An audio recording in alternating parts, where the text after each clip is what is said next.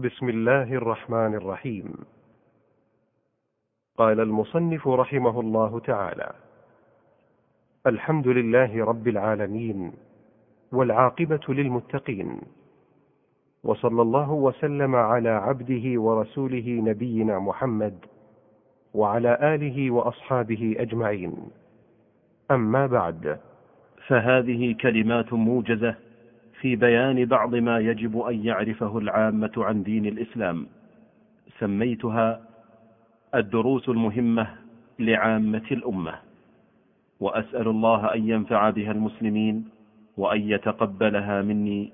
إنه جواد كريم. عبد العزيز بن عبد الله بن باز.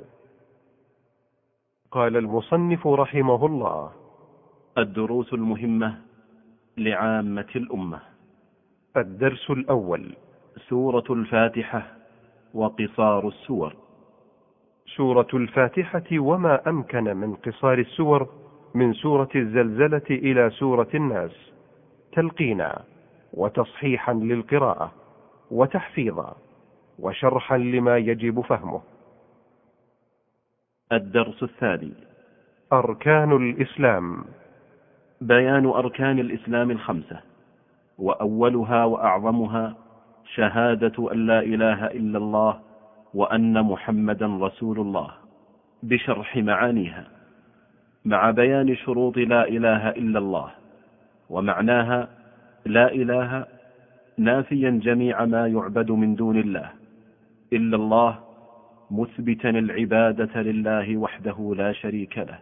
وأما شروط لا إله إلا الله فهي العلم المنافي للجهل واليقين المنافي للشك والإخلاص المنافي للشرك والصدق المنافي للكذب والمحبة المنافية للبغض والانقياد المنافي للترك والقبول المنافي للرد والكفر بما يعبد من دون الله. وقد جمعت في البيتين الآتيين علم يقين وإخلاص وصدقك مع محبة وانقياد والقبول لها وزيد ثامنها الكفران منك بما سوى الإله من الأشياء قد ألها. مع بيان شهادة أن محمدا رسول الله ومقتضاها تصديقه فيما أخبر وطاعته فيما أمر واجتناب ما نهى عنه وزجر. والا يعبد الله إلا بما شرعه الله عز وجل ورسوله صلى الله عليه وسلم. ثم يبين للطالب بقية أركان الإسلام الخمسة وهي الصلاة والزكاة وصوم رمضان وحج بيت الله الحرام لمن استطاع إليه سبيلا. الدرس الثالث. أركان الإيمان. أركان الإيمان وهي ستة أن تؤمن بالله وملائكته وكتبه ورسله وباليوم الآخر وتؤمن بالقدر خيره وشره من الله تعالى. الدرس الرابع أقسام التوحيد وأقسام الشرك. بيان أقسام التوحيد وهي ثلاثة توحيد الربوبية وتوحيد الألوهية وتوحيد الأسماء والصفات.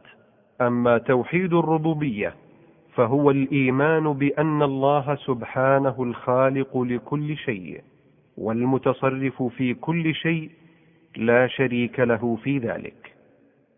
وأما توحيد الألوهية فهو الإيمان بأن الله سبحانه هو المعبود بحق لا شريك له في ذلك. وهو معنى لا إله إلا الله. فإن معناها لا معبود حق إلا الله. فجميع العبادات من صلاة وصوم وغير ذلك يجب إخلاصها لله وحده ولا يجوز صرف شيء منها لغيره. وأما توحيد الأسماء والصفات فهو الإيمان بكل ما ورد في القرآن الكريم أو الأحاديث الصحيحة من أسماء الله وصفاته وإثباتها لله وحده على الوجه اللائق به سبحانه من غير تحريف ولا تعطيل ولا تكييف ولا تمثيل عملا بقوله سبحانه قل هو الله أحد الله الصمد لم يلد ولم يولد ولم يكن له كفوا أحد. وقوله عز وجل ليس كمثله شيء وهو السميع البصير. وقد جعلها بعض أهل العلم نوعين وأدخل توحيد الأسماء والصفات في توحيد الربوبية. ولا مشاحة في ذلك لأن المقصود واضح في كلا التقسيمين. وأقسام الشرك ثلاثة شرك أكبر وشرك أصغر وشرك خفي. فالشرك الأكبر يوجب حبوط العمل والخلود في النار. لمن مات عليه كما قال الله تعالى ولو أشركوا لحبط عنهم ما كانوا يعملون وقال سبحانه ما كان للمشركين أن يعمروا مساجد الله شاهدين على أنفسهم بالكفر. أولئك حبطت أعمالهم وفي النار هم خالدون. وأن من مات عليه فلن يغفر له والجنة عليه حرام. كما قال الله عز وجل إن الله لا يغفر أن يشرك به ويغفر ما دون ذلك لمن يشاء. وقال سبحانه إنه من يشرك بالله فقد حرم الله عليه الجنة ومأواه النار. وما للظالمين من أنصار. ومن أنواعه دعاء الأموات والأصنام والاستغاثة بهم والنذر لهم والذبح لهم ونحو ذلك. أما الشرك الأصغر فهو ما ثبت بالنصوص من الكتاب أو السنة تسميته شركا ولكنه ليس من جنس الشرك الأكبر كالرياء في بعض الأعمال والحلف بغير الله وقول ما شاء الله وشاء فلان ونحو ذلك. لقول النبي صلى الله عليه وسلم أخوف ما أخاف عليكم الشرك الأصغر. فسئل عنه فقال الرياء. رواه الإمام أحمد والطبراني والبيهقي عن محمود بن لبيد الأنصاري رضي الله عنه بإسناد جيد ورواه الطبراني بأسانيد جيدة عن محمود بن لبيد عن رافع بن خديج عن النبي صلى الله عليه وسلم. وقوله صلى الله عليه وسلم من حلف بشيء دون الله فقد أشرك رواه الإمام أحمد بإسناد صحيح. عن عمر بن الخطاب رضي الله عنه. ورواه أبو داود والترمذي بإسناد صحيح. من حديث ابن عمر رضي الله عنهما عن النبي صلى الله عليه وسلم أنه قال من حلف بغير الله فقد كفر أو أشرك. وقوله صلى الله عليه وسلم لا تقولوا ما شاء الله وشاء فلان ولكن قولوا ما شاء الله ثم شاء فلان. أخرجه أبو داود بإسناد صحيح عن حذيفة بن اليمان رضي الله عنه. وهذا النوع لا يوجب الردة ولا يوجب الخلود في النار ولكنه ينافي كمال التوحيد الواجب. أما النوع الثالث وهو الشرك الخفي فدليله قول النبي صلى الله عليه وسلم ألا أخبركم بما هو أخوف عليكم عندي من المسيح الدجال؟ قالوا بلى يا رسول الله. قال الشرك الخفي. يقوم الرجل فيصلي فيزين صلاته لما يرى من نظر الرجل إليه. رواه الإمام أحمد في مسنده عن أبي سعيد الخدري رضي الله عنه. ويجوز أن يقسم الشرك إلى نوعين فقط أكبر وأصغر. أما الشرك الخفي فإنه يعمهما. فيقع في الأكبر كشرك المنافقين لأنهم يخفون عقائدهم الباطلة. ويتظاهرون بالإسلام رياء وخوفا على أنفسهم. ويكون في الشرك الأصغر كالرياء كما في حديث محمود بن لبيد الأنصاري المتقدم وحديث أبي سعيد المذكور والله ولي التوفيق. الدرس الخامس. الإحسان. ركن الإحسان.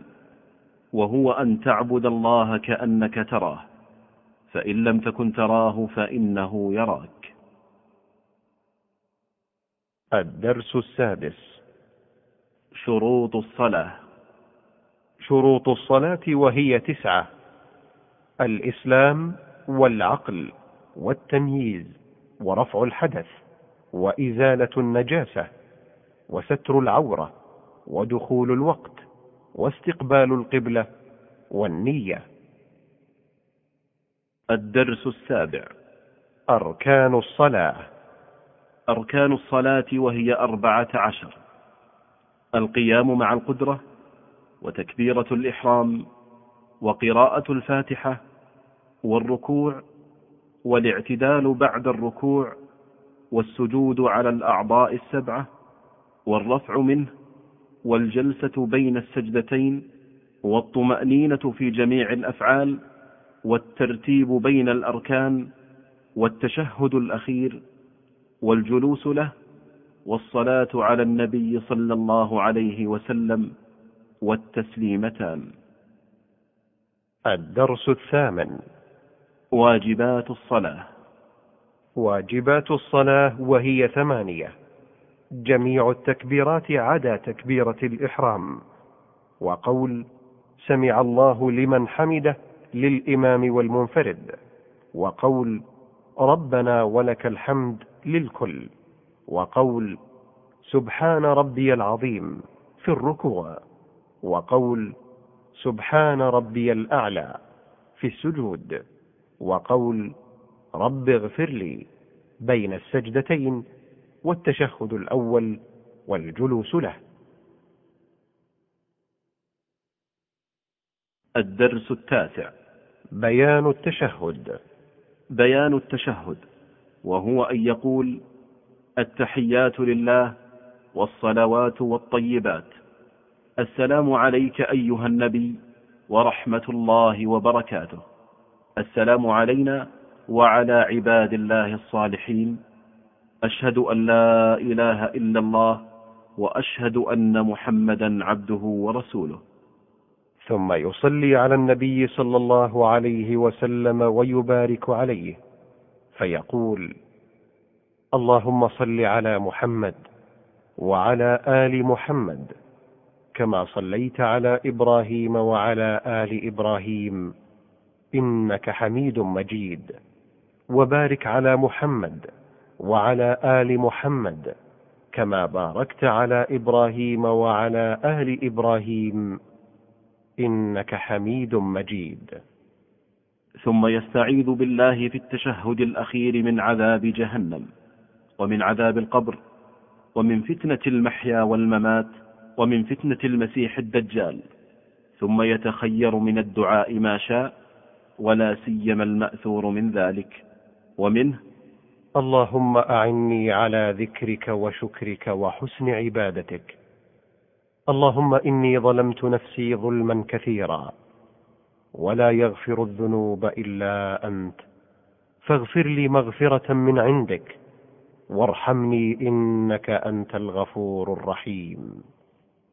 أما في التشهد الأول فيقوم بعد الشهادتين إلى الثالثة في الظهر والعصر والمغرب والعشاء وإن صلى على النبي صلى الله عليه وسلم فهو أفضل لعموم الأحاديث في ذلك ثم يقوم إلى الثالثة.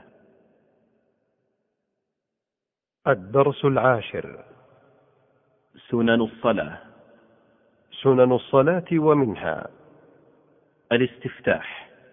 جعل كف اليد اليمنى على اليسرى فوق الصدر حين القيام قبل الركوع وبعده. رفع اليدين مضمومتي الأصابع ممدودة حذو المنكبين أو الأذنين عند التكبير الأول وعند الركوع وعند الرفع منه وعند القيام من التشهد الأول إلى الثالثة. ما زاد عن واحدة في تسبيح الركوع والسجود. ما زاد على قول ربنا ولك الحمد بعد القيام من الركوع وما زاد عن واحدة في الدعاء بالمغفرة بين السجدتين. جعل الرأس حيال الظهر في الركوع. مجافاة العضدين عن الجنبين والبطن عن الفخذين والفخذين عن الساقين في السجود. رفع الذراعين عن الأرض حين السجود. جلوس المصلي على رجله اليسرى مفروشة ونصب اليمنى في التشهد الأول وبين السجدتين. التورك في التشهد الأخير في الرباعية والثلاثية وهو الجلوس على مقعدته وجعل رجله اليسرى تحت اليمنى ونصب اليمنى. الإشارة بالسبابة في التشهد الأول والثاني من حين يجلس إلى نهاية التشهد وتحريكها عند الدعاء. الصلاة والتبريك على محمد وآل محمد وعلى إبراهيم وآل إبراهيم في التشهد الأول. الدعاء في التشهد الثاني. الجهر بالقراءة في صلاة الفجر وصلاة الجمعة وصلاة العيدين والاستسقاء وفي الركعتين الأوليين من صلاة المغرب والعشاء. الإسرار بالقراءة في الظهر والعصر. وفي الثالثة من المغرب والأخيرتين من العشاء. قراءة ما زاد عن الفاتحة من القرآن مع مراعاة بقية ما ورد من السنن في الصلاة سوى ما ذكرنا. ومن ذلك ما زاد على قول المصلي ربنا ولك الحمد بعد الرفع من الركوع في حق الإمام والمأموم والمنفرد فإنه سنة.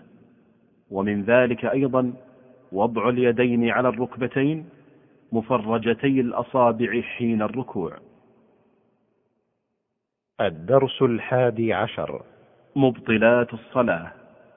مبطلات الصلاة وهي ثمانية. الكلام العمد مع الذكر والعلم. أما الناس والجاهل فلا تبطل صلاته بذلك. الضحك. الأكل. الشرب. انكشاف العورة. الانحراف الكثير عن جهة القبلة. العبث الكثير المتوالي في الصلاة. انتقاض الطهارة. الدرس الثاني عشر. شروط الوضوء. شروط الوضوء وهي عشرة. الإسلام والعقل والتمييز والنية واستصحاب حكمها بأن لا ينوي قطعها حتى تتم طهارته. وانقطاع موجب الوضوء. واستنجاء أو استجمار قبله وطهورية ماء وإباحته وإزالة ما يمنع وصوله إلى البشرة ودخول وقت الصلاة في حق من حدثه دائم. الدرس الثالث عشر. فروض الوضوء. فروض الوضوء وهي ستة. غسل الوجه ومنه المضمضة والاستنشاق وغسل اليدين مع المرفقين ومسح جميع الرأس ومنه الأذنان وغسل الرجلين مع الكعبين والترتيب والموالاة. ويستحب تكرار غسل الوجه واليدين والرجلين ثلاث مرات وهكذا المضمضة والاستنشاق والفرض من ذلك مرة واحدة. أما مسح الرأس فلا يستحب تكراره كما دلت على ذلك الأحاديث الصحيحة. الدرس الرابع عشر. نواقض الوضوء. وهي ستة. الخارج من السبيلين والخارج الفاحش النجس من الجسد. وزوال العقل بنوم أو غيره ومس الفرج باليد قبلا كان أو دبرا من غير حائل. وأكل لحم الإبل. والردة عن الإسلام أعاذنا الله والمسلمين من ذلك. تنبيه هام. أما غسل الميت فالصحيح أنه لا ينقض الوضوء وهو قول أكثر أهل العلم لعدم الدليل على ذلك لكن لو أصابت يد الغاسل فرج الميت من غير حائل وجب عليه الوضوء. والواجب عليه ألا يمس فرج الميت إلا من وراء حائل وهكذا مس المرأة لا ينقض الوضوء مطلقا.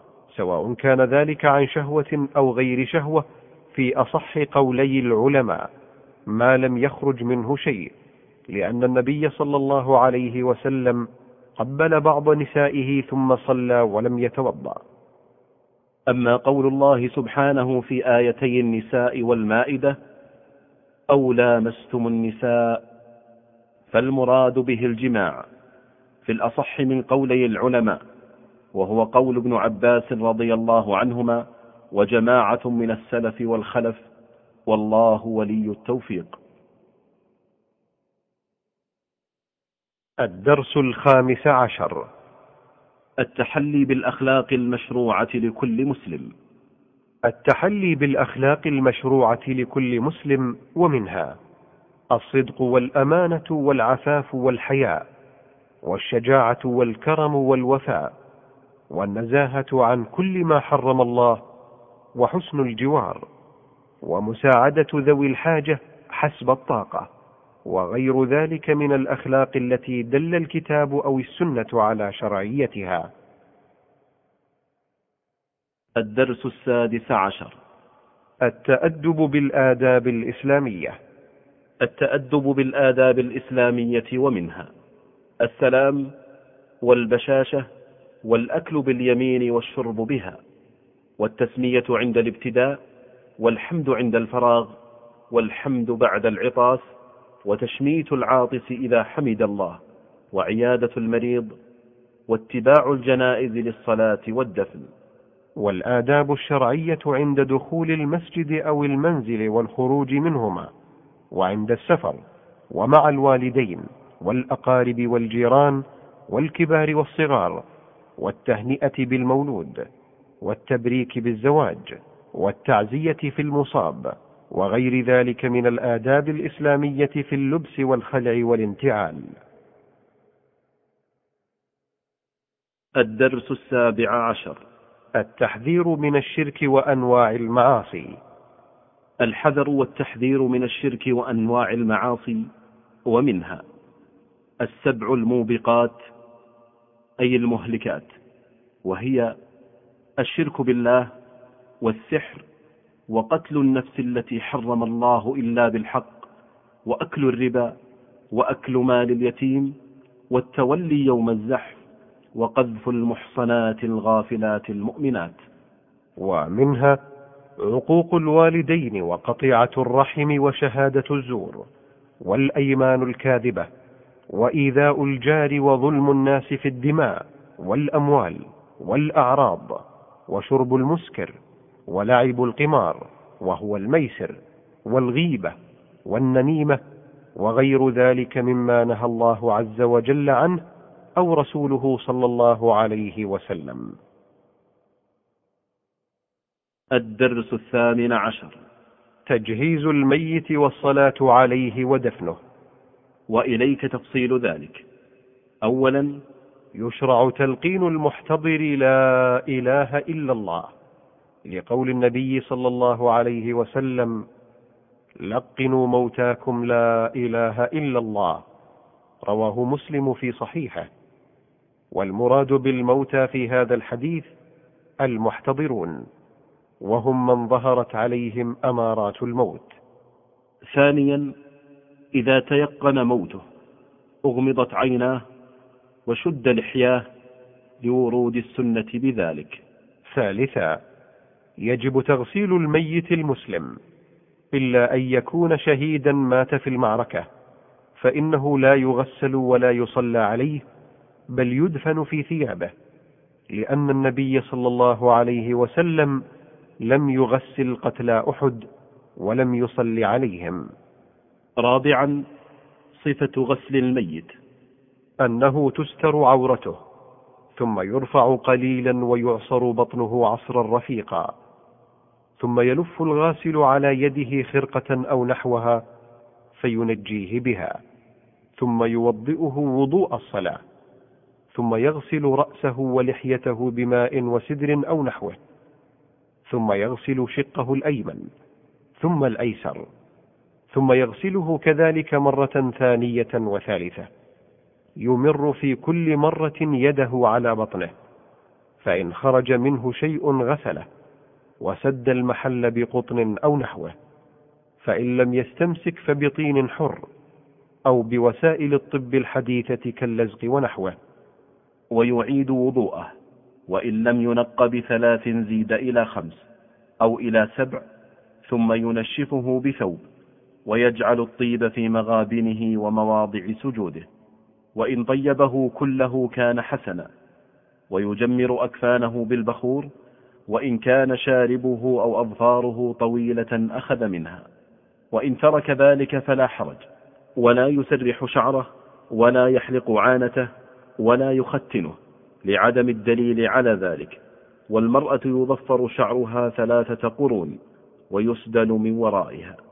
خامسا تكفين الميت. الأفضل أن يكفن الرجل في ثلاثة أثواب بيض ليس فيها قميص ولا عمامة كما فعل بالنبي صلى الله عليه وسلم يدرج فيها إدراجا. وإن كفن في قميص وإزار ولفافة فلا بأس. والمرأة تكفن في خمسة أثواب درع وخمار وإزار ولفافتين. ويكفن الصبي في ثوب واحد إلى ثلاثة أثواب وتكفن الصغيرة في قميص ولفافتين. والواجب في حق الجميع ثوب واحد يستر جميع الميت لكن إذا كان الميت محرما فإنه يغسل بماء وسدر ويكفن في إزاره وردائه أو في غيرهما ولا يغطى رأسه ولا وجهه ولا يطيب. لأنه يبعث يوم القيامة ملبيا كما صح بذلك الحديث عن رسول الله صلى الله عليه وسلم.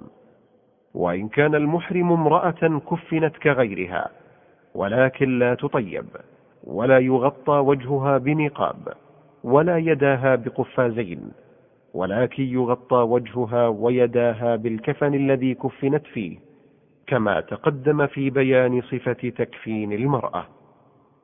سادسا أحق الناس بغسله والصلاة عليه ودفنه وصيه في ذلك ثم الأب ثم الجد ثم الأقرب فالأقرب من العصبات في حق الرجل.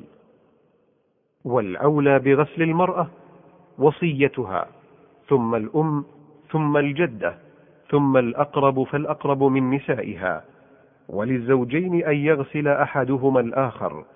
لأن الصديق رضي الله عنه غسلته زوجته ولأن عليا رضي الله عنه غسل زوجته فاطمة رضي الله عنهما. سابعا صفة الصلاة على الميت. يكبر أربعا ويقرأ بعد الأولى الفاتحة وإن قرأ معها سورة قصيرة أو آية أو آيتين فحسن.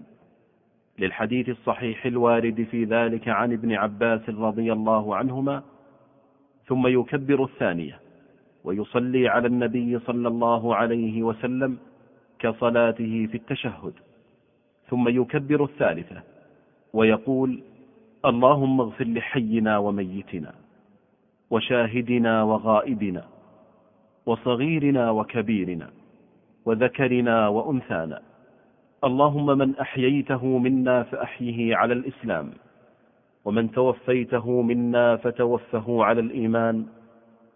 اللهم اغفر له وارحمه وعافه واعف عنه وأكرم نزله ووسع مدخله واغسله بالماء والثلج والبرد ونقه من الخطايا كما ينقى الثوب الأبيض من الدنس وأبدله دارا خيرا من داره. وأهلا خيرا من أهله وأدخله الجنة وأعده من عذاب القبر وعذاب النار. وافسح له في قبره ونور له فيه. اللهم لا تحرمنا أجره ولا تضلنا بعده. ثم يكبر الرابعة ويسلم تسليمة واحدة عن يمينه. ويستحب أن يرفع يديه مع كل تكبيرة. وإذا كان الميت امرأة يقال اللهم اغفر لها إلى آخره. وإذا كانت الجنائز اثنتين يقال اللهم اغفر لهما إلى آخره. وإن كانت الجنائز أكثر من ذلك قال اللهم اغفر لهم إلى آخره. أما إذا كان فرطا فيقال بدل الدعاء له بالمغفرة. اللهم اجعله فرطا وذخرا لوالديه وشفيعا مجابا. اللهم ثقل به موازينهما وأعظم به أجورهما وألحقه بصالح سلف المؤمنين واجعله في كفالة إبراهيم عليه الصلاة والسلام. وقه برحمتك عذاب الجحيم. والسنة أن يقف الإمام حذاء رأس الرجل. ووسط المرأة وأن يكون الرجل مما يلي الإمام إذا اجتمعت الجنائز والمرأة مما يلي القبلة. وإن كان معهم أطفال قدم الصبي على المرأة ثم المرأة ثم الطفلة. ويكون رأس الصبي حيال رأس الرجل ووسط المرأة حيال رأس الرجل. وهكذا الطفلة يكون رأسها حيال رأس المرأة. ويكون وسطها حيال رأس الرجل. ويكون المصلون جميعا خلف الإمام. إلا أن يكون واحدا لم يجد مكانا خلف الإمام فإنه يقف عن يمينه. ثامنا صفة دفن الميت. المشروع تعميق القبر إلى وسط الرجل وأن يكون فيه لحد من جهة القبلة وأن يوضع الميت في اللحد على جنبه الأيمن. وتحل عقد الكفن ولا تنزع بل تترك ولا يكشف وجهه سواء كان الميت رجلا أو امرأة ثم ينصب عليه اللبن ويطين حتى يثبت ويقيه التراب فإن لم يتيسر اللبن فبغير ذلك من ألواح أو أحجار أو خشب يقيه التراب ثم يهال عليه التراب ويستحب أن يقال عند ذلك. بسم الله وعلى ملة رسول الله. ويرفع القبر قدر شبر. ويوضع عليه حصباء إن تيسر ذلك. ويرش بالماء. ويشرع للمشيعين أن يقفوا عند القبر. ويدعوا للميت. لأن النبي صلى الله عليه وسلم كان إذا فرغ من دفن الميت وقف عليه. وقال استغفروا لأخيكم واسألوا له التثبيت فإنه الآن يسأل. تاسعا. ويشرع لمن لم يصل عليه أن يصلي عليه بعد الدفن لأن النبي صلى الله عليه وسلم فعل ذلك على أن يكون ذلك في حدود شهر فأقل. فإن كانت المدة أكثر من ذلك لم تشرع الصلاة على القبر. لأنه لم ينقل عن النبي صلى الله عليه وسلم أنه صلى على قبر بعد شهر من دفن الميت. عاشرا لا يجوز لأهل الميت أن يصنعوا طعاما للناس لقول جرير بن عبد الله البجلي الصحابي الجليل رضي الله عنه كنا نعد الاجتماع إلى أهل الميت وصنعة الطعام بعد الدفن من النياحة. رواه الإمام أحمد بسند حسن. أما صنع الطعام لهم أو لضيوفهم فلا بأس ويشرع لأقاربه وجيرانه أن يصنعوا لهم الطعام.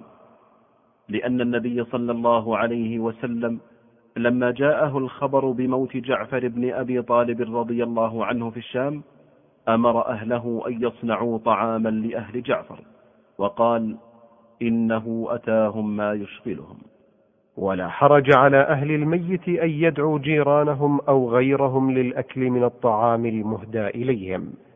وليس لذلك وقت محدود فيما نعلم من الشرع.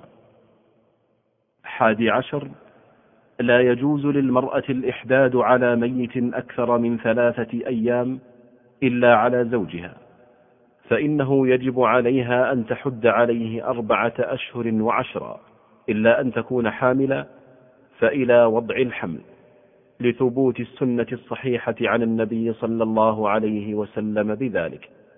أما الرجل فلا يجوز عليه أن يحد على أحد من الأقارب أو غيرهم. ثاني عشر. يشرع للرجال زيارة القبور بين وقت وآخر للدعاء لهم والترحم عليهم وتذكر الموت وما بعده. لقول النبي صلى الله عليه وسلم زوروا القبور فإنها تذكركم الآخرة. خرجه الإمام مسلم في صحيحه. وكان صلى الله عليه وسلم يعلم أصحابه إذا زاروا القبور أن يقولوا السلام عليكم أهل الديار من المؤمنين والمسلمين وإنا إن شاء الله بكم لاحقون. نسأل الله لنا ولكم العافية. يرحم الله المستقدمين منا والمستأخرين. أما النساء فليس لهن زيارة القبور لأن الرسول صلى الله عليه وسلم لعن زائرات القبور ولأنهن يخشى من زيارتهن الفتنة وقلة الصبر. وهكذا لا يجوز لهن اتباع الجنائز إلى المقبرة. لأن الرسول صلى الله عليه وسلم نهاهن عن ذلك. أما الصلاة على الميت في المسجد أو في المصلى فهي مشروعة للرجال وللنساء جميعا. هذا آخر ما تيسر جمعه. وصلى الله وسلم على نبينا محمد وآله وصحبه.